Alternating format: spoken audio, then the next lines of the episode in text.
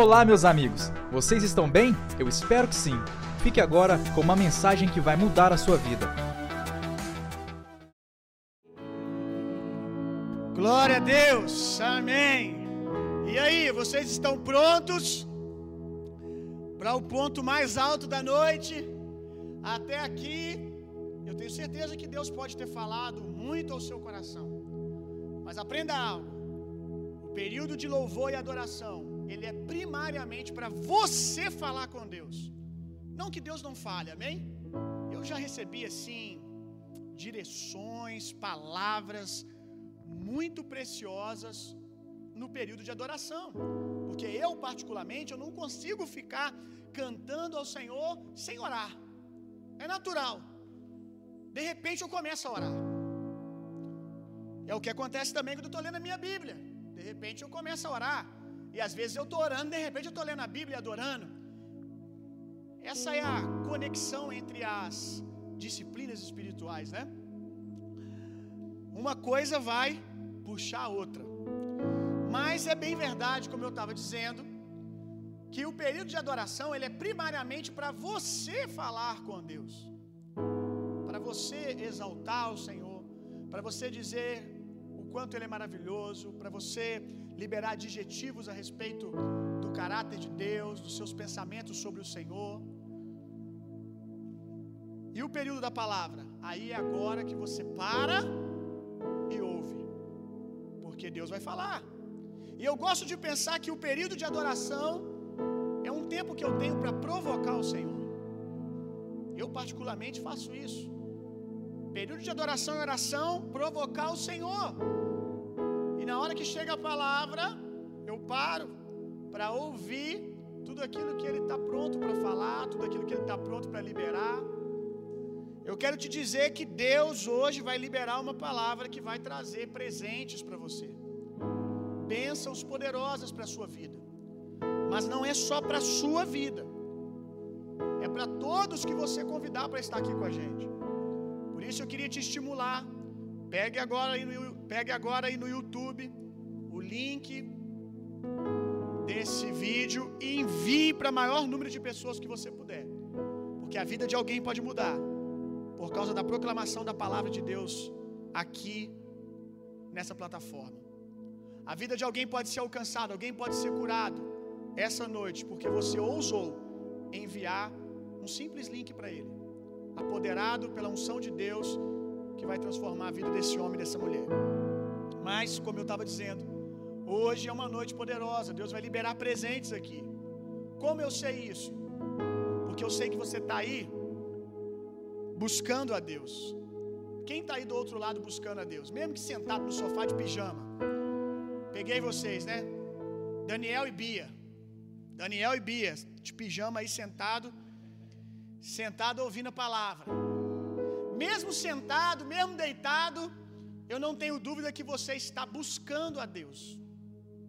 Que você está com fome de Deus. E a Bíblia diz algo. A Bíblia diz que Deus é presenteador daqueles que o buscam. A Bíblia diz que Deus ama dar presentes para aqueles que o desejam, para aqueles que o procuram, para aqueles que o buscam. Então, essa noite, Deus vai liberar presentes aí, na sua casa, no seu coração. Eu não sei o que, que é. Não sei se é salvação de alguém que está aí com você. Eu não sei se é cura.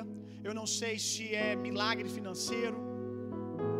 Eu não sei se é uma palavra que você precisa para virar uma chave no seu coração, na sua mente. Eu não sei. Mas eu sei que a Bíblia que fala quem Deus é, diz que Ele ama presentear aqueles que o buscam.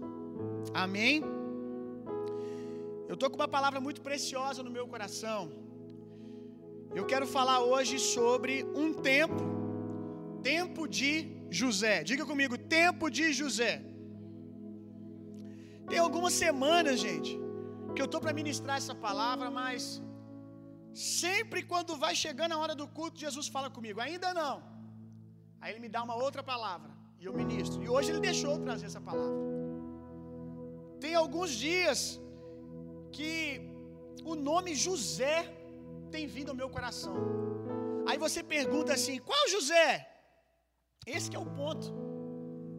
Não tem vindo um José específico no meu coração. Tem vindo o nome José e todos os Josés aí de mais fama da palavra de Deus ao meu coração. E aí, pensando em cada um dos Josés, eu fiquei perguntando, Jesus, por que, sabe aquela coisa involuntária? Você está dirigindo, você está indo para algum lugar, você está sentado na mesa tomando um café e vem sempre aquela palavra no seu coração. Estava acontecendo isso. Volta e meia me veio o nome de José no meu coração. Cada hora vinha um. E eu comecei a meditar em José, especificamente em quatro Josés da Bíblia. E eu descobri algo muito interessante. Os quatro têm propósitos extremamente parecidos, ações extremamente parecidas, características muito parecidas. E aí eu entendi que Jesus estava falando para nós é um tempo para homens como José. A palavra José, o nome José, para quem está anotando, eu sei que tem gente que já está com papel e caneta aí. Quero crer nisso, amém? José no hebraico significa aumenta-me a família. No hebraico, José, aumenta-me a família. No grego, significa Deus acrescenta. E eu creio que são duas coisas que Deus está fazendo na igreja esses dias, gente. Deus está aumentando a nossa família. Você já percebeu isso?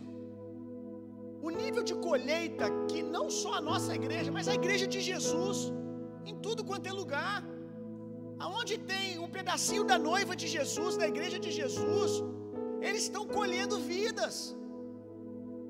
Nós estamos entrando em lugares, em famílias, que nunca pensaram ir na nossa igreja lá no endereço, mas a igreja chegou até a casa deles. E hoje eles mandam mensagem para nós pós um culto como esse. Assim que o culto de vocês voltarem no templo, eu quero estar lá. Como eu tenho sido abençoado por essa igreja nesses dias. Então Deus nesses dias está acrescentando família. A família de Deus está crescendo exponencialmente, meu irmão. Eu creio a história vai contar que esses dias têm sido dias da maior cruzada evangelística online que já aconteceu. Na história da igreja, nós vamos ver grandes evangelistas reunindo multidões em muitos lugares. Mas nesses dias, a igreja tem se movido com uma unção do evangelista muito forte. Mas não é numa praça, não é num campo aberto na África, é nessa estrutura aqui. YouTube, redes sociais. A igreja está vivendo talvez o tempo da maior cruzada evangelística online de todos os tempos. Então Deus está acrescentando a nossa família. Acrescenta-me família. E eu acredito, eu acredito que esse clamor aqui não é o clamor só da igreja que o Senhor tem respondido, mas é o clamor de muita gente.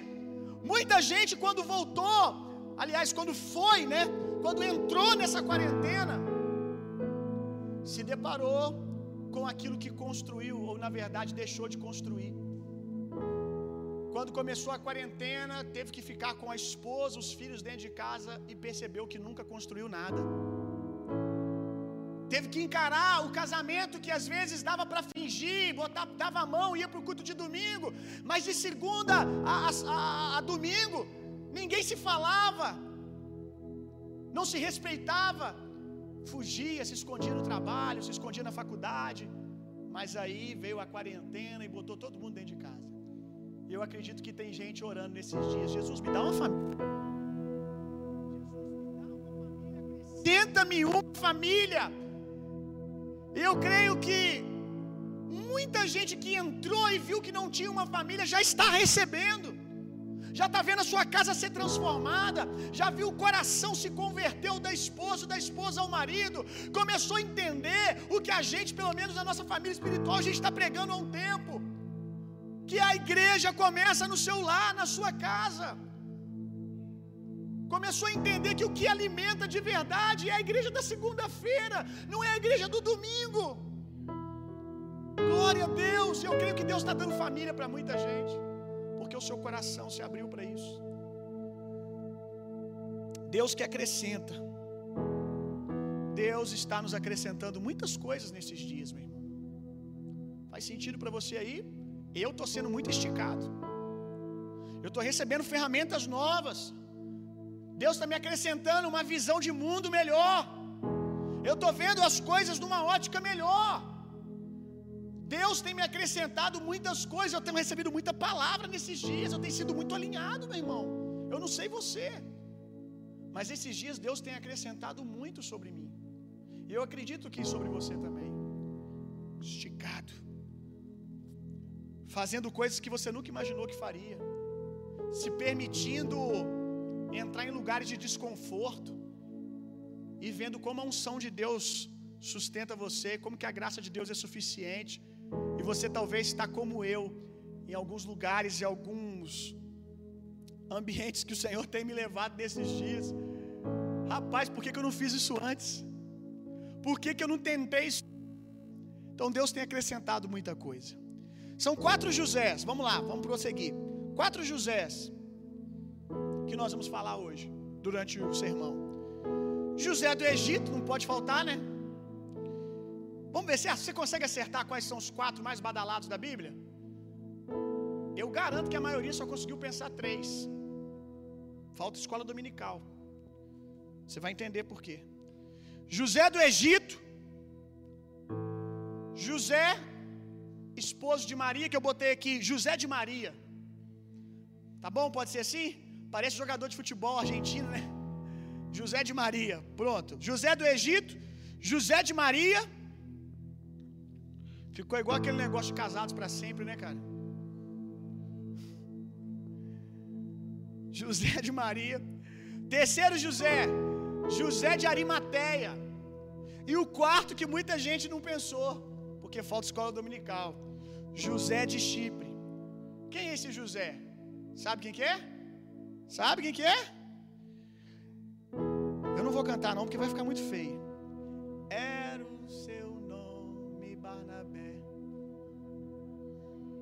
Também chama. A Jo é raiz, meu amigo. A Jo e a Dani. A Jo e a Dani são raízes. O nosso irmão Barnabé, o nome dele é José. Depois a gente fala dessa troca de nome aí. Então esses são os quatro Josés. Eu quero destacar pelo menos uma característica de cada um deles que eu julgo poderosa para esse ano de 2020. Não parece mensagem de virada de ano, de início de ano, é porque o ano está começando agora, né, irmãos? Amém? Quem estava quem tava aqui semana passada sabe. O ano para Deus, do calendário de Deus, está começando agora. O primeiro dia do ano é Páscoa. E nós estamos precisando mais do que nunca acreditar nessa agenda. Porque os últimos meses, para muitos aí, está perdido. Obviamente, não falando do aprendizado que você recebeu. Mas agora o ano está começando, então vamos trazer uma palavra de início de ano. Primeiro, José do Egito. Escreve aí, José do Egito. Aquele que nós conhecemos como o homem que governou de maneira poderosa em um tempo de crise. Tem uma frase que eu ouvi uma vez que não esqueci mais. Eu acho que foi do Luiz Hermínio. Que ele diz assim: Faraó governa, mas só José governa em um cenário de crise. Quem aí está debaixo da unção de José? Quem aí está debaixo da sabedoria, da inteligência de José? Tudo que esses homens têm que destacar isso, irmãos. Tudo que esses homens fizeram aqui, eles fizeram porque Deus era com eles. Eles fizeram debaixo da unção de Deus, do poder de Deus. O mesmo Espírito que agora habita em você. Então, saiba de uma coisa: tudo que esses homens fizeram você é capaz de fazer, porque o Espírito de Deus está em você. Gênesis capítulo 37, verso 3. Abre aí, Gênesis 37, verso 3. Quando a gente descobre que José, a tradução do, do grego é sobre o Deus que acrescenta, e a gente sabe que Egito significa lugar de limites. Então José é aquele que prospera no meio da escassez. Que prospera num ambiente onde todo mundo diz: Ó, não tem como. José prospera nesse ambiente. E eu creio que essa mesma unção está sobre cada um de vocês. Gênesis 37, verso 3. Vou pegar uma pequena porção da história de cada um deles. Ora, Israel amava mais a José que todos os seus filhos, porque era filho da sua velhice, e fez-lhe uma túnica de talar de mangas compridas. Ora, Israel amava mais a José que todos os seus outros filhos. Você já se perguntou alguma vez como pode Deus me amar tanto e ainda assim permitir que eu ande por lugares de pressão, que eu me veja em caminhos estreitos, em vales? Quem já se fez essa pergunta? Eu acho que todo mundo. Jesus, eu, eu, eu não duvido que o Senhor me ame, meu Deus. Que o Senhor me ame muito. Eu só queria entender como pode o Senhor me amando muito permitir que eu passe por esse lugar estreito, por esse lugar apertado, por esse ambiente de pressão. Será que tem alguém perguntando isso aí para Deus? Eu acho que tem. Se Jesus está falando isso aqui hoje, é porque tem alguém que está questionando algo assim para Deus. Eu não acredito que há pessoas aí do outro lado que duvidem que são amados por Deus. Se alguém, no nome de Jesus, que o Espírito Santo comece a gerar uma convicção no seu coração de que você é amado por Deus, que você é importante para Deus. Agora é verdade que, mesmo sendo amados por Deus, nós passamos por momentos de pressão, por caminhos estreitos, por vales. E José, a maioria de vocês que estão aí do outro lado conhece a história de José. José é aquele que era muito amado por Deus e isso trouxe inveja aos irmãos dele. E esses irmãos de José planejam a morte de José, levam José, jogam dentro de um poço. E quem sabe tem alguém aí que está se sentindo assim. Pessoas a qual você acreditava, que você amava, pegaram você e jogaram você num poço.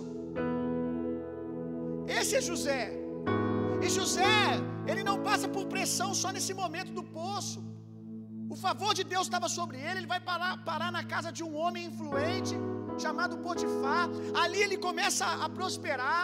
Aí ele enfrenta uma outra situação, uma outra injustiça, vai parar dentro de uma cadeia. Dentro dessa cadeia, Deus também favorece ele. Você percebe tanto o amor de Deus em todo o tempo, literalmente o que a palavra diz: se você passar pelo, pelo fogo, se você passar pelas águas, eu serei contigo. Você percebe a pessoa de Deus em toda a jornada de José, mas isso não poupa José de ser forjado. Amém, irmãos? Eu postei esses dias no meu Instagram. Eu ainda estava pensando em Páscoa ainda essa semana. E eu me lembrei que Páscoa tem que ser comemorada sem fermento, né? Não pode ter fermento no pão da Páscoa. E o apóstolo Paulo, ele vai dizer que nós temos que comemorar a nossa Páscoa, que é Cristo, jogando fora o fermento da malícia, da maldade, do pecado. Então a nossa Páscoa também precisa ser sem fermento. Mas muito mais do que um fermento natural, sem o fermento espiritual, sem o fermento dos fariseus. O fermento dos fariseus é a religião. Um bom discurso, palavras bonitas, mas que na hora do fogo, na hora da pressão, não servem para nada. São palavras bonitas, são apenas informações sem revelação, que não gera fé, que não traz sinais e maravilhas. Quando eu estava pensando sobre essa Páscoa sem fermento, eu me dei conta de algo que eu não tinha pensado. Como que a gente descobre que o fermento está numa massa? Um pozinho, né? Tão difícil de achar, depois que você mistura ele na massa, ele some. Uma massa que tem fermento, como é que a gente sabe se tem fermento ou não? Bota no fogo. Bota no fogo, porque se tiver fermento, a massa vai crescer. O fogo vai denunciar que aquela massa tem fermento. E o fogo aqui são os ambientes de pressão. Nós precisamos, meu irmão, de tempo em tempo, até porque esse é o processo da vida entrar em lugares estreitos, em lugares de pressão. E a boa notícia é que uma vez que a massa cresce, denuncia que tinha fermento, tinha incredulidade. O que, que esses dias estão dizendo para você? Talvez esses dias estão dizendo para você que você não está tão maduro na fé quanto você achava que estava. Você está vendo medo chegar toda hora no seu coração. Você pode se desesperar com isso, ou você pode dizer: opa, achei o problema, agora eu vou estudar mais a palavra de Deus, eu vou ser mais humilde, vou entender que eu preciso crescer na fé e ouvir o que Deus pensa, ouvir sobre o amor de Deus e ser aperfeiçoado no amor que lança fora todo medo. Está entendendo, irmão? O fogo denuncia.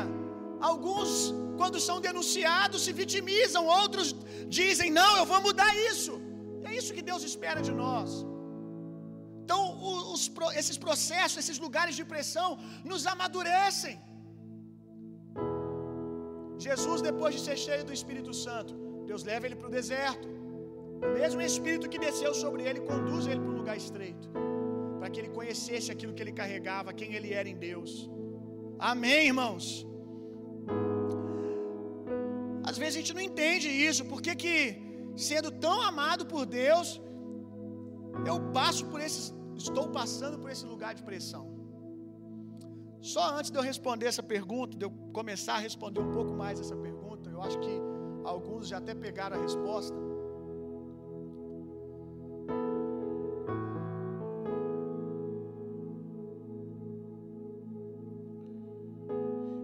Lembrar para você por que que José era perseguido porque ele era amado por Deus e isso causava inveja nos irmãos. Mas esse, pelo seu pai, aliás, mas esse amor que o seu pai demonstrava por José foi demonstrado por um presente, uma capa. Capa significa o que? Unção. Por que, que muitas vezes nós somos odiados pelo mundo, meu irmão? Causa da unção de Deus que está sobre nós por causa da capa que está sobre nós. O próprio Jesus disse: Se eu, que sou o maior, fui perseguido, vocês não serão? E eu lendo Filipenses hoje, estava vendo o apóstolo Paulo dizendo: Não importa se eu estou sendo perseguido, desde que o reino de Deus esteja avançando, desde que o evangelho esteja sendo pregado. Que tenhamos esse coração, meu que tenhamos esse coração onde a nossa maior alegria é saber se as pessoas estão sendo alcançadas, onde a gente fica em segundo plano. Gênesis 45, 5. Olha por que, José passou por tudo que ele passou. Gênesis 45, 5. Agora, isso aqui é José falando para os irmãos dele no final da jornada, no final do vale. Agora não, agora pois não vos entristeçais, nem vos pese os vossos olhos por me haverdes vendido para cá. Pois para a conservação da vida, Deus me enviou diante de vós. O que está acontecendo aqui é que intentaram mal contra José, mas Deus foi com ele em todo o processo. E lá na frente, quando Israel passa o Egito, a terra toda passava por uma grande fome, uma grande crise, escassez. José tinha sido levantado como segundo do Egito. E os irmãos dele, quando vão buscar recurso no Egito, não sabiam que José estava vivo, achou que tinha conseguido matá-lo. Chega lá, quem é o segundo homem do Egito? José. E eles tremem de medo. Ele vai nos matar agora. É, sabor de mel. Quem me viu passar na prova não me ajudou. Quando me vê na bênção vai se arrepender. Agora, tão lascado agora. Mas José manifesta Cristo de uma maneira tão poderosa aqui, amando os seus inimigos. E ele diz: Irmãos, não fiquem tristes.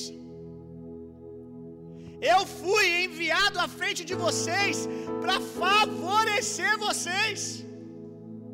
Quando vocês me perseguiam, Deus transformou o mal em bênção. Romanos 8, 28 aqui para nós, meu irmão. Deus transformou a maldição em bênção. Deus virou o jogo.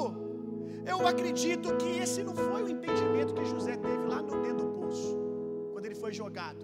Um menino de 17 anos.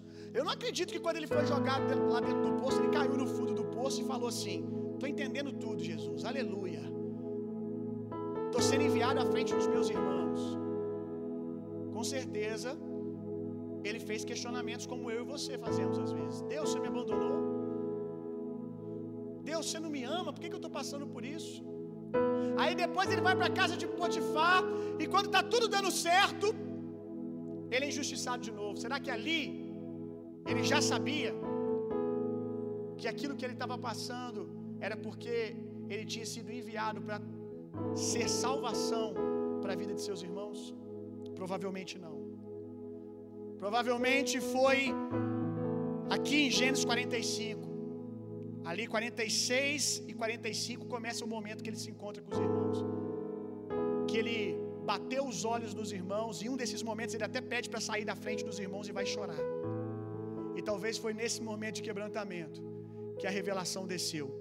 Foi para esse tempo que tudo aconteceu. Você foi separado para esse tempo. O que está acontecendo com você agora não faz talvez nenhum sentido, meu irmão. Mas eu quero te dizer uma coisa. Eu posso não ter a resposta exata da onde Deus está te levando. Mas eu sei que se você está seguro, se você está seguro no Senhor, eu não tenho dúvida que Ele está levando você para um lugar chamado pastos verdejantes, aonde haverá uma mesa para você servir os seus adversários, para você servir aqueles que um dia foram seus inimigos, você vai poder servi-los, vai poder amá-los. A verdade é que nós esquecemos de algumas orações que nós fazemos. Mas Deus não se esquece do que nós oramos. Eu não sei você, mas quantas vezes eu orei dizendo: Deus, me estica, faz o que for necessário, mas que a minha vida engrandeça o teu nome. Quantas vezes no começo da minha caminhada, no secreto do meu quarto, lendo, por exemplo, as cartas de Paulo, ali na prisão, dizendo: alegrai-vos. De novo eu digo: alegrai-vos. Falando de liberdade em cadeias, eu lendo aquilo, eu disse: Senhor, eu quero, eu quero ser um ministro do Evangelho, como esse homem, eu quero glorificar o teu nome. Jesus me estica, custe o que custar, mas que a minha vida renda graças ao Senhor e glória ao teu nome. Eu acho que todo cristão que se preze já fez uma oração dessa. O problema é que a gente ora emocionado no louvor, a gente canta, abro mão dos meus sonhos, abro mão da minha vida, abro mão dos prazeres por ti. E Deus ouve. E quando você está ali no altar, depois de uma palavra missionária sobre ministério, você está chorando. Eis-me aqui, Senhor, eis-me aqui, envia-me a mim. Aí Deus fala, mas essa, essa área da sua vida tem que ser transformada. Você precisa mexer nisso. Aí você fala, pode mexer, Deus, ainda que doa. Pronto. Tu não queria ser esticado, meu irmão. Tu não queria ser esticado. Que você possa ter alegria. É isso que importa. Se o nome do Senhor será glorificado, se pessoas serão alcançadas, se os meus irmãos, sejam eles que acreditaram em mim ou não, serão favorecidos, é isso que importa. Que sejamos lançados à frente para favorecer os nossos irmãos. O que você está vivendo, você não entende agora, mas se você é um filho de Deus, confia no amor poderoso de Deus, meu irmão. Glória a Deus. Vamos avançar. Segundo José, que nós chamamos de José de Maria. José é uma figura do amigo do noivo. Quem já ouviu falar do amigo do noivo? Você vai perceber que cada um desses Josés aqui são importantes para esse tempo. Que o caráter e o coração desses homens aqui são importantes e decisivos para esses dias. Já ouviu falar de amigo do noivo? Havia uma cultura em Israel. Quando o noivo, vou resumir, quando o noivo despojar, desposava, né, a, a moça, assumia um compromisso. Esse noivo ele ia embora e ia preparar toda a estrutura do casamento. Mas ele culturalmente os judeus faziam isso. Ele deixava ali alguns amigos. Cinco amigos de confiança queriam estar ajudando a noiva no que ela precisasse no processo de se arrumar para o casamento. Eles eram conhecidos como amigos do noivo. Uma outra figura de amigo do noivo para você entender. Quem aqui ama a história de Esther? Linda, né? A história de Esther, que é uma figura também da noiva de Cristo, da igreja. Quando Esther, junto com outras moças, estavam num processo de seleção, que houve um processo de seleção naqueles dias para saber quem ia ser, quem seria a esposa do rei, Assuero. E nesse processo, as moças que estavam se preparando, né, para poder conhecer o rei ele escolher quem seria a esposa dele, ali havia Esther, uma delas.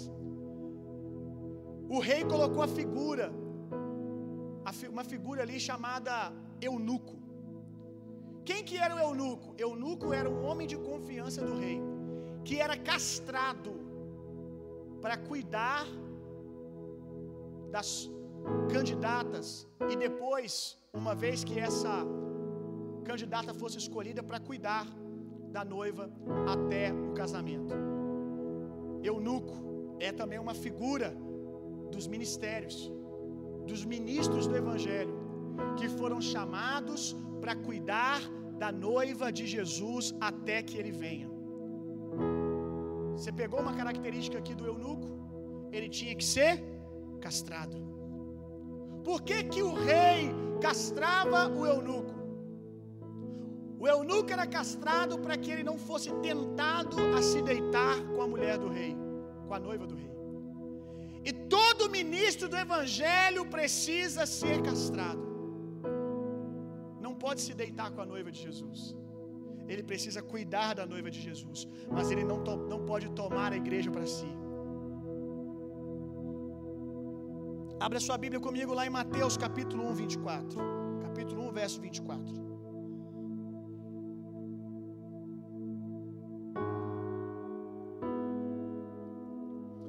Mateus capítulo 1, verso 24. Você vai entender por que, que eu chamo José de um amigo do noivo. E José, despertando do sono, fez como o anjo do Senhor lhe ordenara e recebeu a sua mulher. O que está acontecendo aqui? José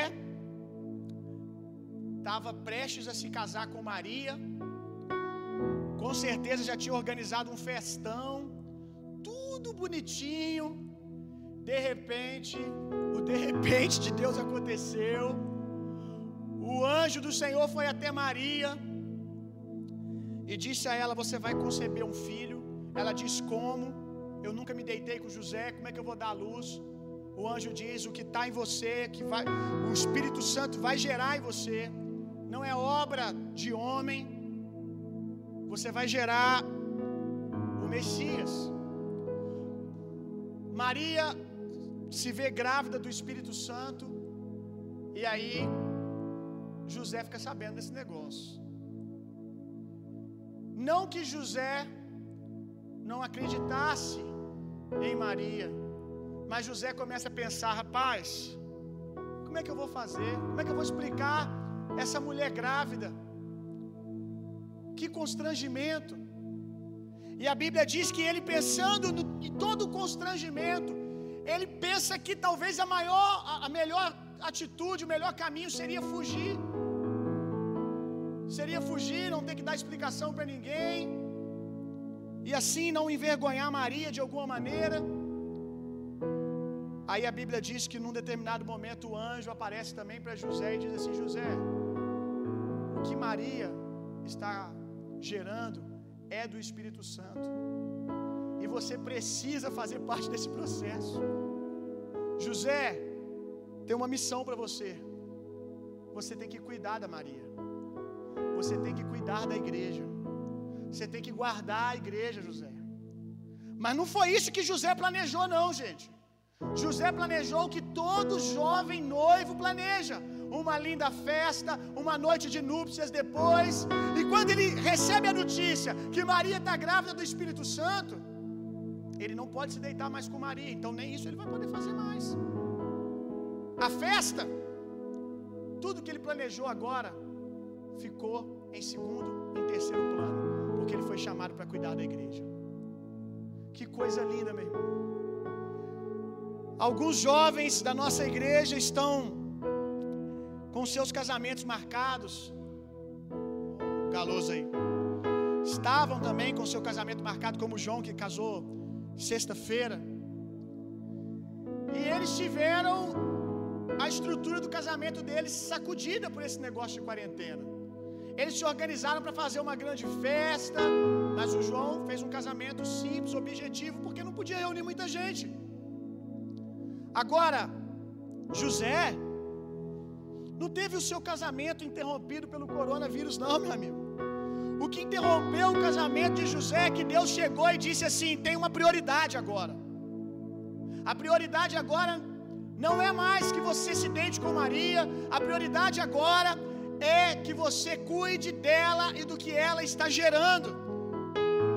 José, meu irmão, era um homem morto para si mesmo. Esse tempo está precisando de homens mortos para si mesmos. Homens que têm como seu maior objetivo engrandecer o nome do Senhor e cuidar da sua noiva, cuidar da sua igreja. José acreditou em Maria na igreja quando muitos duvidavam do que ela carregava, meu amigo. Tudo porque ele recebeu uma palavra de Deus, Deus está dizendo amém. Constrangimento, humilhação. Ou você nunca parou para pensar de tudo que ele pode ter sido chamado bobo? Você está acreditando nisso? Que ela está grávida do Espírito Santo? Quantas humilhações ele sofreu? Mas eu quero, e nós precisamos de homens como José, que não importa a humilhação, a ofensa, quanto tempo custe, quanto dinheiro custe, jamais vão deixar de acreditar na igreja. Como disse o apóstolo Paulo, pela igreja de Cristo eu sofro. Eu não desisto da igreja. E nós precisamos desses homens e mulheres nesses dias. Cadê você? Glória a Deus. Terceiro José. José de Arimateia. Abra sua Bíblia comigo em Mateus 27, 57. Mateus 27, 57.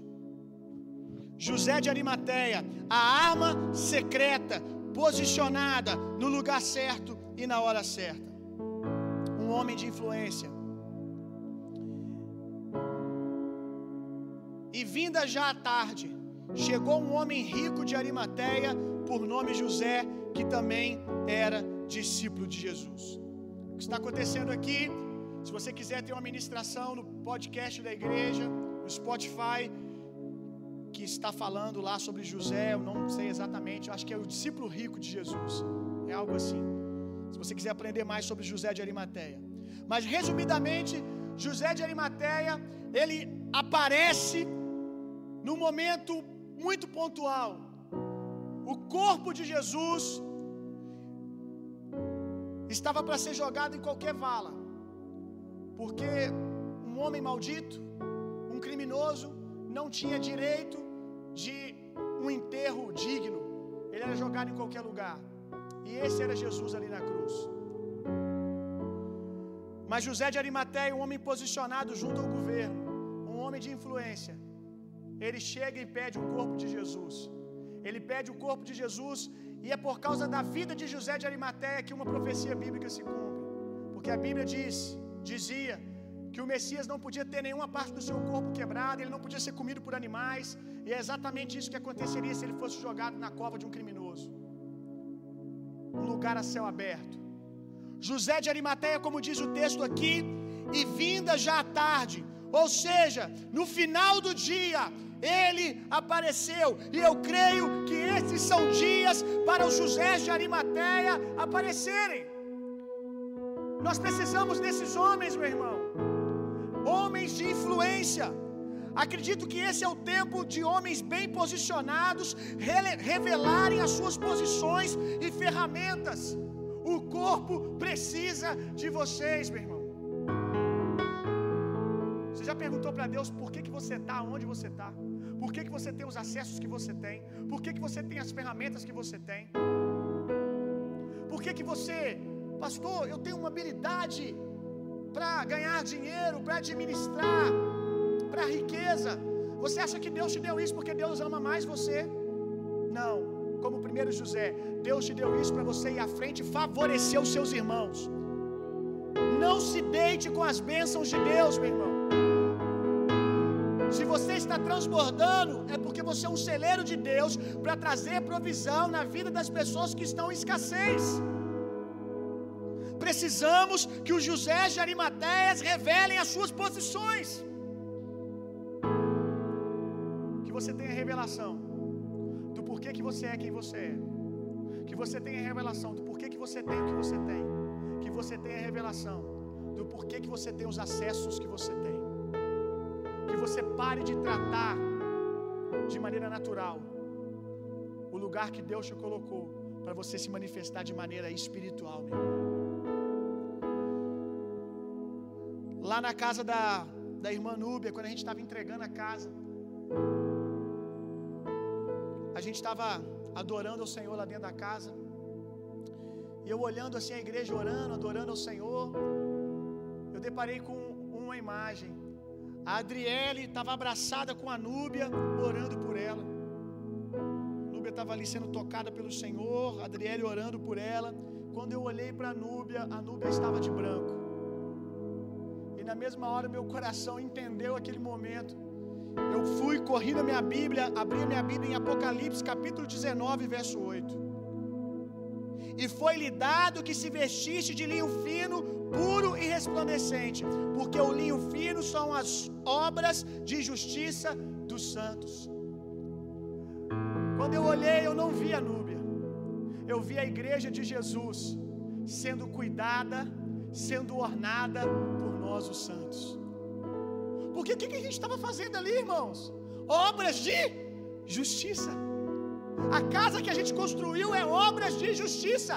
E a Bíblia diz que as obras de justiça são as vestes de linho fino do, da igreja, da noiva de Cristo. Como? Olha como é que tudo se liga. O José que vai à frente, o José que vai à frente dos irmãos, o José que tem a revelação de amigo do noivo, chamado para cuidar da igreja, o José, que chamado para cuidar da igreja, embeleza a noiva. Obras de justiça não podem ser feitas apenas com oração, meu irmão. Como a palavra de Deus diz, né? Não vire para o seu irmão que te pede um prato de comida e diga, vou orar por você. Parafraseando, é exatamente isso.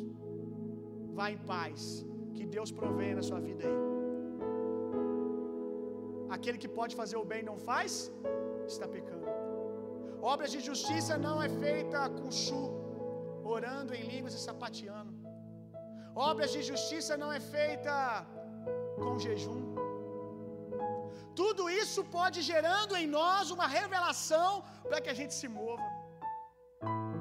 E eu tenho que ter que tomar cuidado e falar isso, porque para alguns que são preguiçosos por natureza, ouvindo isso, podem dizer: então eu vou orar mais, vou jejuar mais. Você tem que criar vergonha na cara e ler a sua Bíblia, irmão. Porque tudo que você precisa já está ali escrito a respeito de manifestar obras de justiça. de estabelecer o reino de Deus na terra, de cuidar do órfão e da viúva. Jesus vai vir buscar uma noiva e ele não vai encontrar uma noiva nem, nem nu, nem uma noiva nu e nem uma noiva vestida de qualquer maneira. Ele vai encontrar uma noiva bem vestida, com roupas lindas, e como eu disse para você, meu irmão, roupa de linho fino é comprada. A roupa de linho fino, você tem que comprar o linho, você tem que trabalhar na ornamentação, custa recurso. Nós precisamos de homens como José de Arimateia, de homens que têm como ministério prover na vida da igreja, mas precisamos muito mais de uma igreja que todos, sem exceção, ainda que não tenham um ministério de José de Arimateia, tenha um coração fazendo com aquilo que está nas suas mãos, ainda que seja pouco. Precisamos disso. Eu olhando ali a igreja reunida adorando ao Senhor, eu comecei a agradecer pelo evangelho que a gente vive. Que delícia, meu irmão. Que delícia. Eu não iria aguentar viver um evangelho onde eu oro, oro, conferência e conferência, e eu fico esperando a próxima conferência para me chorar, orar em línguas e ter visão. Eu, particularmente, não aguentaria esse evangelho hipócrita, meu irmão. Graças a Deus pelo Evangelho, aonde eu sou apoderado, aonde eu sou cheio do Espírito Santo para. O Espírito do Senhor está sobre mim para trazer justiça ao pobre, trocar as vestes daqueles que estão de luto, para declarar o ano da libertação, o ano aceitável do Senhor. É por isso que eu recebo o Espírito Santo, meu irmão. É por isso que eu é muito bom sentir a presença, tomar um chaba, é muito bom, meu irmão sacudido pela glória de Deus, sentir Deus, chorar, babar, ver anjo, isso é maravilhoso. Mas se isso não é manifesto depois em obras de justiça, em cuidado ao corpo de Cristo, eu quero te dizer que isso será contra você no dia do juízo. Porque a Bíblia diz: ai de ti, que viste sinais e maravilhas e não se arrependesse. E não se arrependeu. Haverá mais misericórdia para Sodoma e Gomorra do que para ti, porque Sodoma e Gomorra não viu os milagres que vocês viram. Que, meu irmão, a gente entenda que, como tem sido dito por cada homem de Deus nessa nação, um avivamento tem que culminar em reforma, tem que culminar, meu irmão, em mãos com calos, as mãos que se erguem, tremendo, chorando no culto, precisam ser erguidas com calo calo de quem derrubou casa, calo de quem construiu casa, calo de quem carregou cesta básica para o órfão e para a viúva, calo de quem construiu uma cidade melhor. Vamos, meu irmão. Você só tem uma vida nessa terra para viver, meu irmão. Antes de novos céus e nova terra, você só tem uma. O que, que você está fazendo com ela? Meu Deus, eu olho para alguns cristãos e eu digo: graças a Deus, Jesus, ainda bem que você me livrou de uma vida chata igual essa. Eu não sei como é que alguns crentes vivem um evangelho como esse aqui que eu estou narrando, só de chu, de oração, de jejum, que não combina na transformação da vida de ninguém. Eu não sei, ó, bato palma, como é que eles conseguem ficar crente indo na igreja todo domingo porque eu já saio do domingo, do domingo perguntando o que, que eu posso fazer com aquilo que eu recebi. Eu não sei como é que aguenta domingo a domingo, domingo a domingo. Eu nunca gostei de ficar preso no domingo do domingão do Faustão, deve ser isso.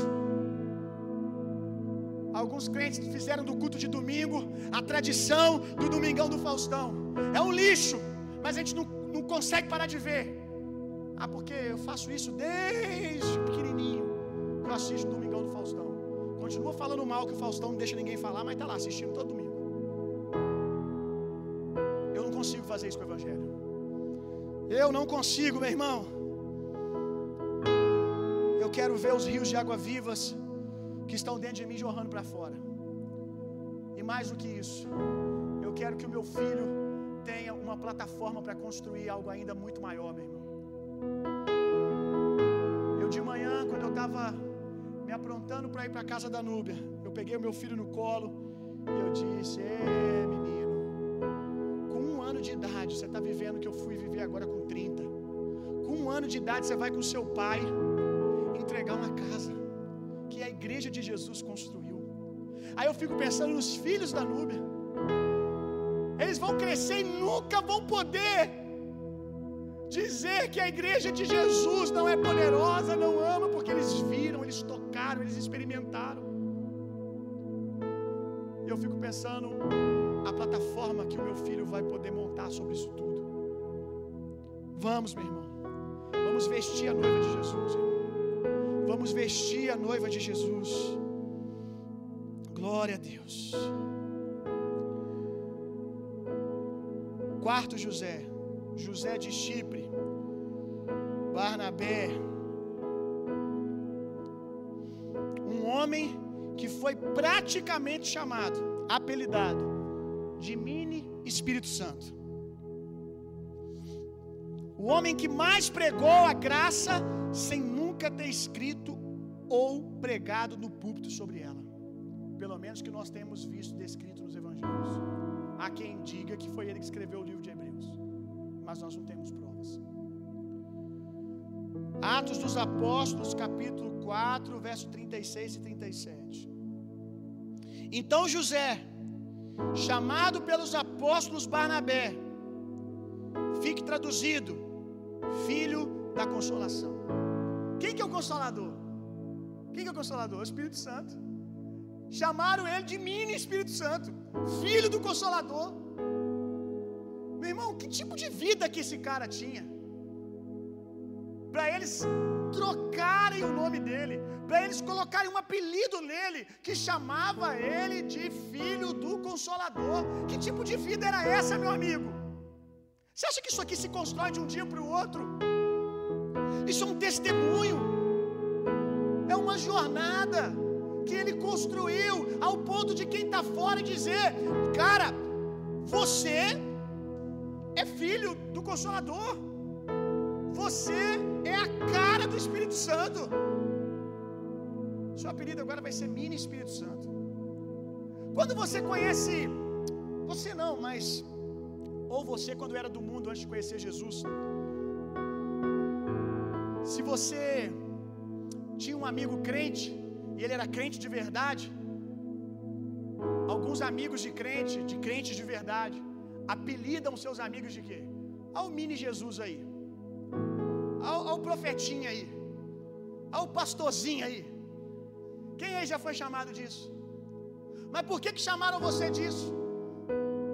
Provavelmente, provavelmente não em todos os casos, né? Alguns foram chamados disso porque são muito chato. Mas na maioria das vezes, as pessoas são chamadas porque as pessoas identificam Jesus. Rapaz, o cara não para de falar de Jesus. A vida dele fala Jesus o tempo todo. É o mini Jesus. É o pastorzinho. É o filho do, do Consolador. É o Espírito Santinho. É o mini Espírito Santo. Ele não faz outra coisa senão fazer o que o Espírito Santo faz. O que as pessoas têm dito sobre você, meu irmão? Esses dias eu estava conversando com um irmão. Ele estava compartilhando comigo como é duro lá no ambiente de trabalho dele, onde ele tem um supervisor que é cristão no sentido de frequentar a igreja. E domingo de, domingo de manhã, desculpa, uh, durante o trabalho pela manhã, ele, ele reúne todos os funcionários e faz uma espécie de célula, dá uma palavra, ora, pede para alguém cantar louvor. E quando acaba isso, ele começa a xingar, ser grosseiro com os funcionários, seu burro, anta. Meu irmão, olha que coisa triste. Mesma boca que proclama o Senhor pela manhã, que ora. Depois os funcionários se reúnem e eles não chamam ele de pequeno Cristo. Não falam dele como filho do consolador. Pelo contrário. Rapaz, esse cara ele pode ser filho de qualquer de qualquer um menos de Deus, menos de Jesus. Ele pode ser um ministro de qualquer coisa menos do evangelho. Os funcionários que não são cristãos ficam revoltados com a hipocrisia. Que as pessoas têm te chamado, meu amigo? As pessoas veem o que em você?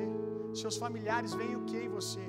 Que eles possam ver o filho da consolação. levita natural de Chipre, possuindo uma herdade, uma terra, vendeu-a, trouxe o preço, o preço e depositou aos pés dos apóstolos.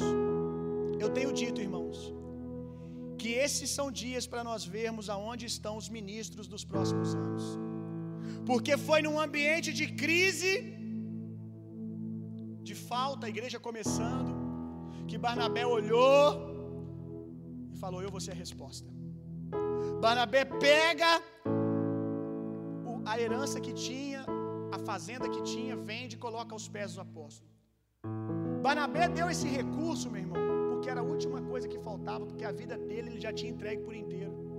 E você vai perceber que depois que ele entrega essa fazenda, ele é separado para o ministério. Sabe por quê? Porque não tinha mais nada. Não tinha mais nada, o cara entregou a vida dele inteira. É como se ele virasse para Jesus e falasse assim: Jesus, ó, se vira aí, tá? Que eu não tenho vida mais não. Estou entregando tudo aqui agora. A única coisa que eu tinha é essa terra aqui, ó, toma. Aí Jesus fala, vem, né? Vem, vamos embora. Nós precisamos nesses dias, meu irmão, de crise, que se levantem os ministros.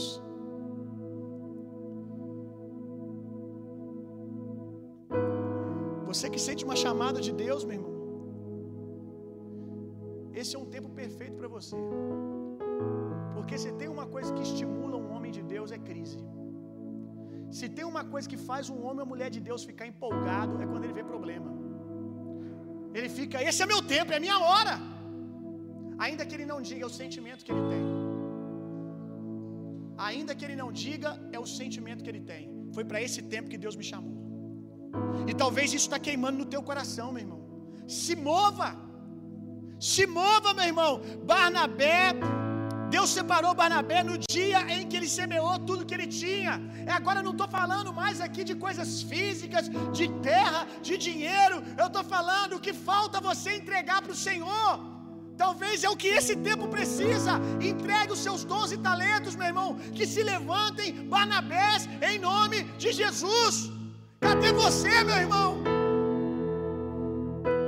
Chegou a hora, como eu disse sobre José de Arimateia, das armas secretas de Deus se levantarem. Uma outra coisa linda sobre Barnabé, que com certeza tem a ver com o apelido dele, Consolador. Aquele que fortalece as pessoas, que afirma a identidade das pessoas. Atos dos Apóstolos, capítulo 9, verso 26 e 27.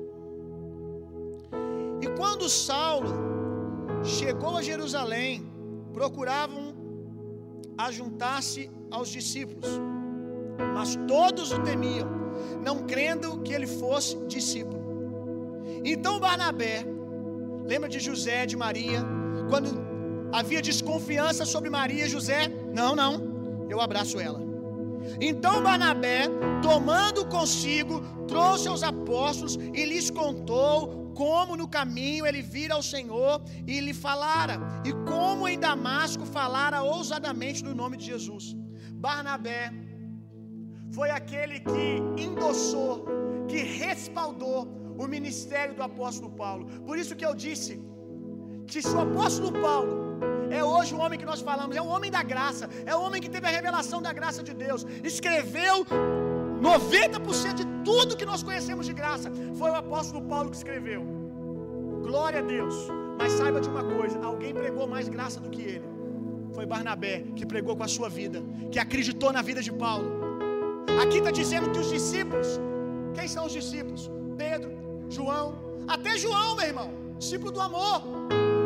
Até João, quando olha para Paulo chegando lá e querendo se chegar aos apóstolos, olha, vamos devagar aí, gente. Eu, eu fico imaginando qual seria a minha atitude. É como se o maior criminoso da sua cidade, é como se o homem mais corrupto da sua cidade, ou que vem à sua mente aí, se convertesse ao Senhor e chegasse para participar da igreja, e você não olhasse para ele com nenhum olhar de desconfiança, pelo contrário, endossando ele para o chamado e para o ministério. Os apóstolos, Quando vem Barnabé vindo com Saulo, Paulo provavelmente pensaram: rapaz, o que Barnabé está andando? Meu irmão, se você nunca foi recebeu olhares tortos por estar andando com alguém, depois da sua conversão, provavelmente você não tem vivido a vida de um discípulo com o coração de Barnabé.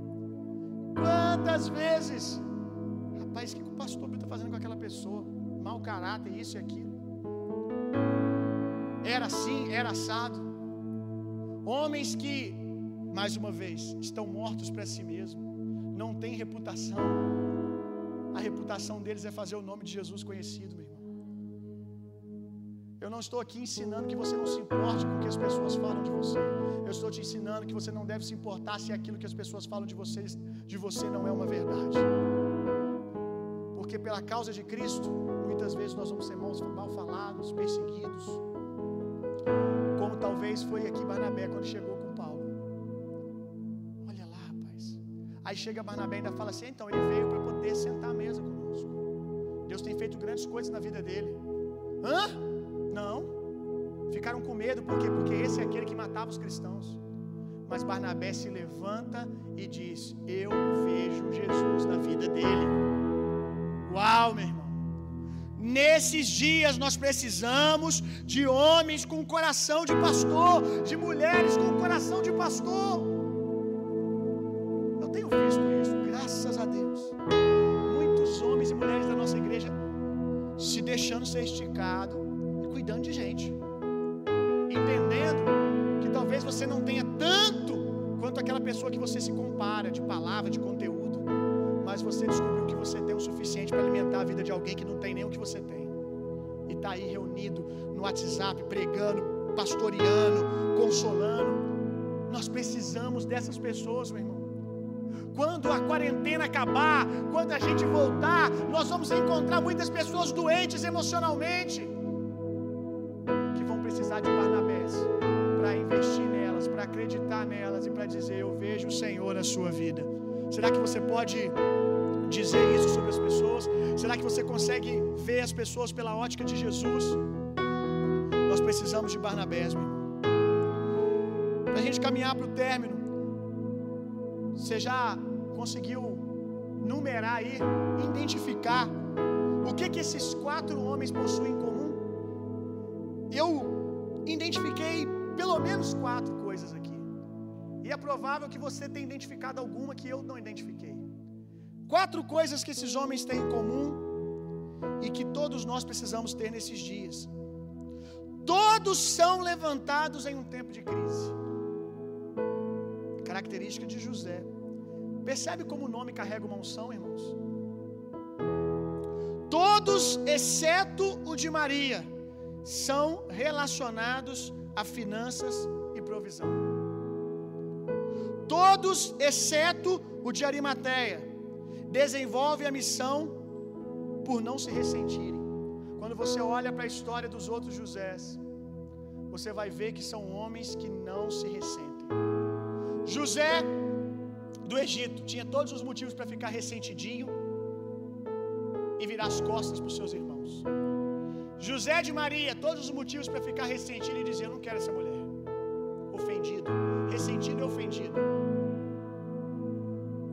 Barnabé, todos os motivos para olhar para Paulo e dizer: Não, esse cara não está pronto. Para se ressentir, todos eles tinham, esses três, tinham motivos para isso. Mas saiba de uma coisa, meu irmão: homens que se ressentem não podem ser sementes para avivamento. Semente para avivamento é um homem morto. Um homem que se ressente ainda precisa morrer. Homens que não se ressentem são sementes para avivamento, para transformação. Deus está procurando pessoas que vão olhar para as outras pessoas e vão dizer o que o Senhor está dizendo sobre elas, Senhor. Para mim é isso que interessa, é a sua opinião, não o que eu penso. Homens e mulheres que não se ressentem, que não são governados por raízes de amargura, por ressentimentos. Que quem os governa, quem está sentado no trono do coração deles, não são as decepções, frustrações, N motivos que tinham para estar ressentidos, mas o que está sentado no coração deles é Jesus, que é Senhor do coração deles e, portanto, de suas vidas. Nós precisamos de homens e mulheres mortos. Se a gente quiser sacudir a terra com o reino de Deus, meu amigo. O que eu vejo de cristão com conteúdo de palavra, que às vezes até tem uma vida de disciplina de oração e jejum, mas não servem para Deus usar, porque tem as suas óticas manchadas por ressentimentos. E Deus não tem um compromisso com as suas feridas, meu. Deus não tem um compromisso com as suas feridas, Deus tem um compromisso com a glória dele. Quando eu digo que Deus não tem um compromisso com as suas feridas, eu não estou dizendo que Deus não se importa com elas, que Deus não quer te curar. Eu estou dizendo que Deus não vai deixar de tocar alguém que humilhou você, que machucou você.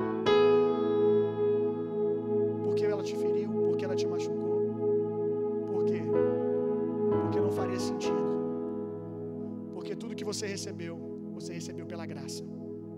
Você não merecia nada disso. E a graça que nós recebemos, agora nós damos aos nossos adversários, aos nossos inimigos. Quando eu estou caminhando com alguém na minha equipe que está com ressentimento, eu sempre fico me perguntando: e se Jesus botar vocês dois na mesma sala, um para orar pelo outro, como é que vai ser? E se uma ação do reino de Deus depender de vocês dois fazendo algo juntos, como é que vai ser? Se você diz que você não pode trabalhar em alinhamento de coração com essa pessoa, você está dizendo que o reino de Deus não pode avançar se num determinado lugar tiver só vocês dois para fazer algo. Por isso que eu não posso ficar com ressentimento com ninguém, meu irmão. Que aquele que me bateu hoje, amanhã, Deus diz, é uma ferramenta para fazer algo e eu quero usar essa pessoa. Ah, Jesus, mas ele não merece, por acaso tu merece, cabra? Desde quando? O que você recebeu foi graça de Deus. Ninguém nos, ninguém nos iludiu. A mensagem do Evangelho sempre foi sobre amar os inimigos, meu irmão. Ninguém te iludiu. Ninguém te falou que você era chamado a, a amar os seus amigos. Pelo contrário, a fala é diferente. Pelo contrário, diz que amar os amigos é fácil, até o incrédulo faz isso. Nós cristãos fomos, chamados para amar aqueles que nos perseguiram, que nos machucaram, que nos feriram. Ser um cristão, meu irmão, é andar acima do natural. Isso também é poderoso. Aliás, é a coisa mais poderosa que um homem pode experimentar. É a capacidade de perdoar. Não é curar enfermo nem ressuscitar morto. É lindo isso. Mas o que deixou os homens da lei, os religiosos indignados, foi quando eles olharam para Jesus. E Jesus disse assim: Perdoados estão os seus pecados. Ah, agora não. Agora a gente mata esse cara. Porque ele está falando que ele pode perdoar pecados, aí eles dizem só Deus pode perdoar. Pois bem, meu irmão, essa obra de Deus, divina, Deus dividiu com seus filhos. Nós podemos perdoar. O mundo não consegue, mas nós conseguimos. Nós somos homens mortos para nós mesmos. Nós não nos ressentimos. Por isso somos uma plataforma para avivamento. Se o grão de trigo caindo na terra não morrer, ele não pode produzir uma safra. Vamos, meu irmão. É tempo de morrer. Deus está te enviando à frente, ou já te colocou à frente, para você amar todos aqueles que estão cansados, doentes, sobrecarregados, que precisam, não aqueles que você gosta ou não gosta. Essa é a beleza do Evangelho, meu irmão. Fazer o impossível. É impossível para mim, pastor. Essa é a beleza do Evangelho. Fazer o impossível. Aleluia. Glória a Deus. Por fim, ficou faltando o quarto. Ah, não, falei, né? Vou repetir que eu não lembro se eu falei. Todos eles foram chamados, não falei. Todos eles foram chamados para cuidar da família de Deus, do corpo de Cristo. Você vai ver isso nos quatro. Nós precisamos desses homens agora. Cadê os homens que vão cuidar da igreja? Que vão cuidar da família de Deus? Quero concluir com uma carta na manga.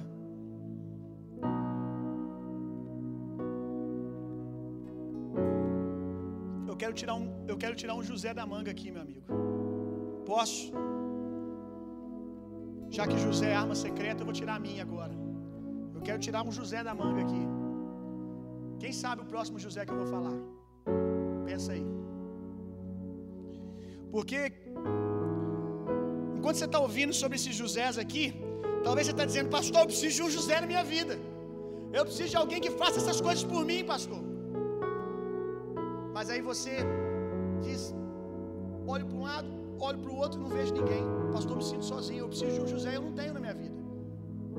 Ou se você tem, você talvez está dizendo no teu coração: Eu até tenho homens e mulheres de Deus que eu possa recorrer, mas eu não posso esperar. Eu não posso esperar nem amanhã, segunda-feira. Eu não posso esperar terça-feira alguém me atender. Eu preciso de um milagre agora. E talvez você não identifique um José aí do seu lado agora. Então eu vou tirar uma carta da manga. Eu quero te apresentar um José diferente, que você talvez não sabia que o nome dele também é José. Aleluia. Uma curiosidade. Na escatologia judaica, o que, que é escatologia judaica? O estudo dos judeus acerca dos últimos dias. Os judeus não convertidos, muitos deles acreditam que o Messias vai vir duas vezes. Duas vezes. A primeira vez, eles chamam essa vida de Ben Yosef, Ben José. E a segunda vinda do Messias é o Ben Davi. A primeira vinda é o Messias deles vindo, sofrendo, padecendo e restaurando-os. E a segunda vinda é Messias vindo para reinar no trono de Davi para sempre. Quem é o José que eu quero tirar da manga aqui? Eu quero tirar o Ben José. Eu quero apresentar para você um José onipotente, onipresente, on... onisciente, um José que tem todo o poder, que está em todo lugar e que sabe de todas as coisas e que pode ser acessado agora. Eu quero te apresentar Jesus, o nosso José. Porque os judeus não convertidos, ortodoxos, eles esperam ainda a vinda dessa primeira vinda do Messias, mas nós sabemos que o bem José já veio, bem Yosef já veio, Jesus já veio, padeceu, foi jogado no buraco pelos seus irmãos. Aleluia! Mas no terceiro dia foi erguido aos céus, assentado à destra de Deus. E ele diz: Tudo isso que eu passei foi como um para ser um sumo sacerdote, capaz de se compadecer das dores de vocês. Eu fui enviado para sofrer, para que vocês não tenham que sofrer. Eu sou a salvação. Ei, meu irmão, esse José está disponível agora. O que, que você precisa? É de cura. Pastor, estou no fundo. Jesus já foi nesse lugar por você. Jesus já foi nesse lugar e ele sabe até o caminho. Ele vai aí agora, no nome de Jesus, te tirar desse lugar. É doença. Jesus vai até você agora. O José vai tocar você agora e vai te curar. Aquele que acrescenta. Talvez te apresentaram um Deus que acrescenta maldição. Um Deus que acrescenta enfermidade. Um Deus que acrescenta acusação. Eu não sei o que te disseram de Deus, mas eu tenho uma coisa para te dizer: ninguém pode colocar outro fundamento sobre aquele que já está colocado. Quem revela quem Deus é, é Jesus. E Jesus é aquele que acrescenta, não é enfermidade, não é morte, não é destruição. O que o nosso bem José acrescentou quando veio padecer por nós foi bênção, saúde, levou sobre si todas as suas maldições, Ele levou sobre si todas as suas enfermidades, Ele levou sobre si todas as suas acusações. Ei, meu irmão, você agora pode comer na mesa do rei, porque o seu irmão já foi à frente, o seu irmão já foi, fez tudo por você. Apenas sente-se na mesa e coma. O que, é que você precisa hoje, meu irmão? Lembra do presente que eu falei que hoje Deus ia dar presentes? Talvez o que você precisa hoje é de salvação.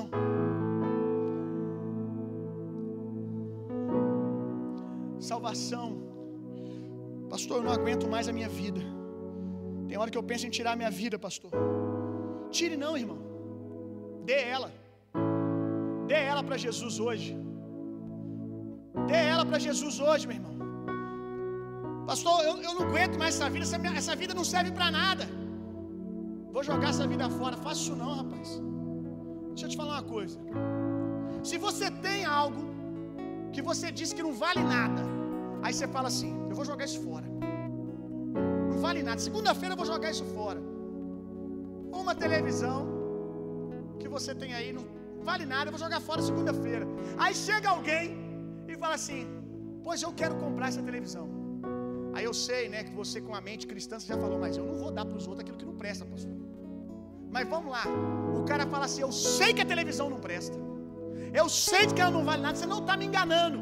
É que eu não tenho aonde enfiar dinheiro. Eu quero comprar essa televisão. Provavelmente você fala assim, irmão, já que você insiste tanto, pega pelo menos SBT, viu? Tome.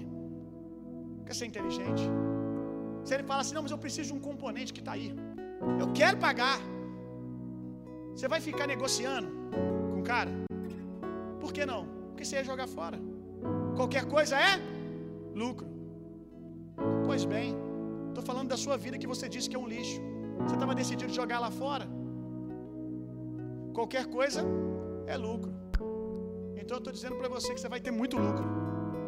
Entrega a sua vida para Jesus, meu irmão. Entrega a sua vida na mão de Jesus. Que você vai ver o que ele vai fazer, meu irmão.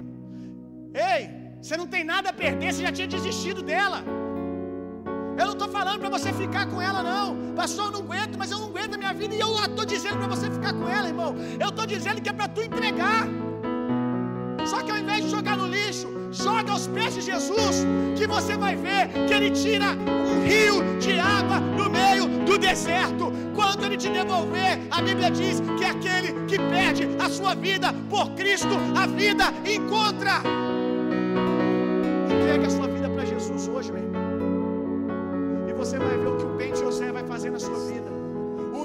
Messias, o enviado de Deus. Hoje, você aceita bem José. Amanhã você reina com bem Davi. Hoje você entrega a sua vida para Jesus. Mas a história continua. A nossa história apresenta nos evangelhos um, Jesus que é morto como uma ovelha. Ovelha que é levada muda ao matadouro.